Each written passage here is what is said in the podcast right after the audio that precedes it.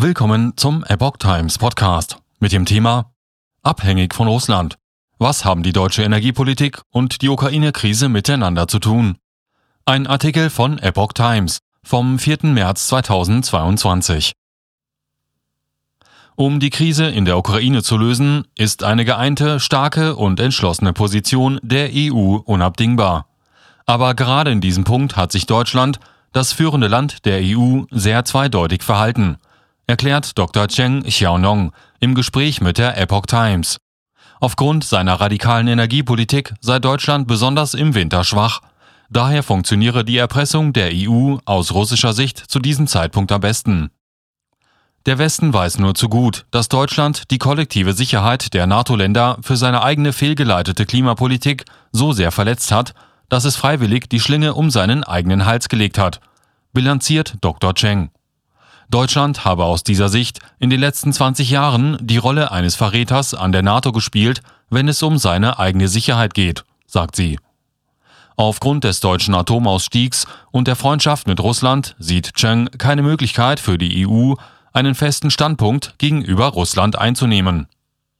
Dr. Cheng war Berater des chinesischen Premierministers Zhao Ziyang von 1980 bis 1987 arbeitete für das Büro des Ständigen Ausschusses des Nationalen Volkskongresses in Peking und war zudem stellvertretender Direktor des Forschungsinstituts für die Reform des chinesischen Wirtschaftssystems. 1989 promovierte er in Soziologie an der Princeton University. Von 1997 bis 2009 leitete er an der Princeton Universität als Chefredakteur die Modern China Studies. Politische Korrektheit führt zur Krise. Deutschland ist das Land, das am aktivsten grüne Energie fördert. Die absurde Energiepolitik sei das Banner der politischen Korrektheit der westlichen Linken, so Dr. Cheng. Die linken Parteien hätten beschlossen, dass Kohle und Öl schädlich und Kernkraft heikel sei. Die einzigen sicheren und umweltfreundlichen Energiequellen seien demnach Solar-, Wasser- und Windkraft. Die Kosten seien allerdings extrem hoch und die verbleibenden Energiequellen instabil sodass die nächstbeste Lösung die Nutzung von Erdgas ist. Erdgas kann auf zwei Wegen nach Deutschland gelangen. Über verflüssigtes Erdgas auf dem Seeweg einerseits und über Pipelines andererseits. Die deutsche Regierung setzte auf die Pipelines und machte sich mit der neuen Leitung Nord Stream 2 stark von Russland abhängig. Nord Stream 2 ist eine 1200 Kilometer lange und 11 Milliarden Euro teure Pipeline, die Gas von den russischen Gasfeldern bringen und 26 Millionen Haushalte mit Erdgas versorgen sollte. Damit habe sich Deutschland auf einen potenziellen Feind verlassen und sei erpressbar. Zitat Deutschland hat sich also jahrelang aktiv eine Energieschlinge um den eigenen Hals gelegt.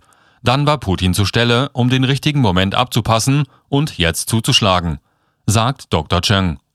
Der Strompreis sei bereits enorm gestiegen. Zu diesem Zeitpunkt sah Putin seine Chance gekommen. Das eigentliche Problem ist in Chengs Augen, dass Deutschland eine Großmacht in der EU ist.